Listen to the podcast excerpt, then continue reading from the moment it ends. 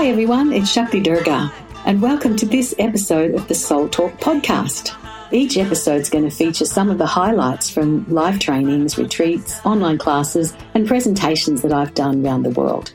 If you find value in it, please text the link to the podcast to a friend or share it with your networks. I look forward to connecting with you soon. Namaste.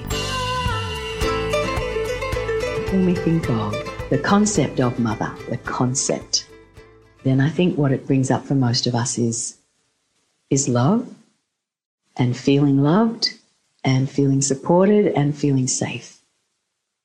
And that the mother provides shelter and nourishment, encouragement, and most of all, love. It's said in the Vedic and yogic tradition that the first guru we ever have is our mother. And I think that's true. Because we take our spirit initially from our relationship with our mother. And then there's the Divine Mother.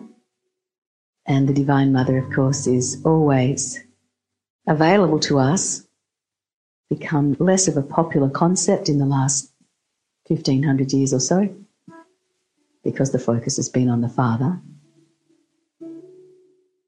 But the love of the Mother is the exquisite gentleness and unconditional love the love of the Father has its own special qualities and strengths, and we'll save a discussion about that until Father's Day. but today, just focusing upon the mother love. The Divine Mother's love is always just beaming out. To me, the divine doesn't really have gender because the whole concept of divine takes us beyond any duality or polarity of consciousness. It's just the is. But within the is is, is the yin and the yang, I suppose, melded together. But we can focus on any part of it. And today, by focusing on what we regard as the feminine qualities of the divine, then we have a particular kind of experience. So, this um, institution has a lot to do and say about God the Mother or Goddess, and that was because in my heart I felt there was a need for us to balance things up a bit father, mother. Not to exclude the father, but just to provide somewhere in the world for the mother. And so the qualities of mother that I'm talking about and other ones that I'm sure you're aware of and that are in your heart are flowing all the time.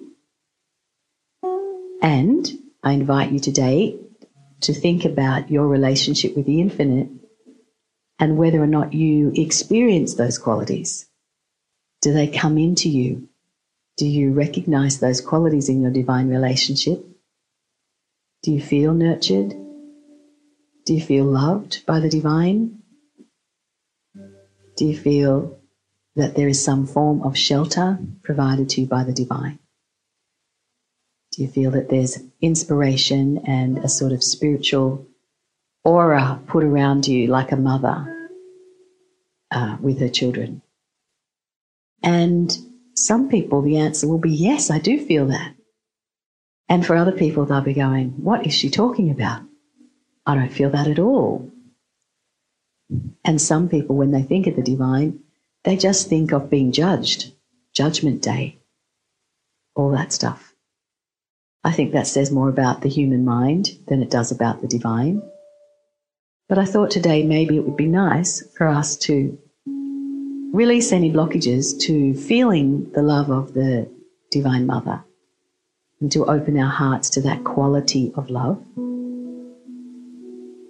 And whether you, in your life, if you won the lotto when it came to the mum you got, like I did, or whether or not you didn't win the lotto of which mum you got and you had a troubling time as a child.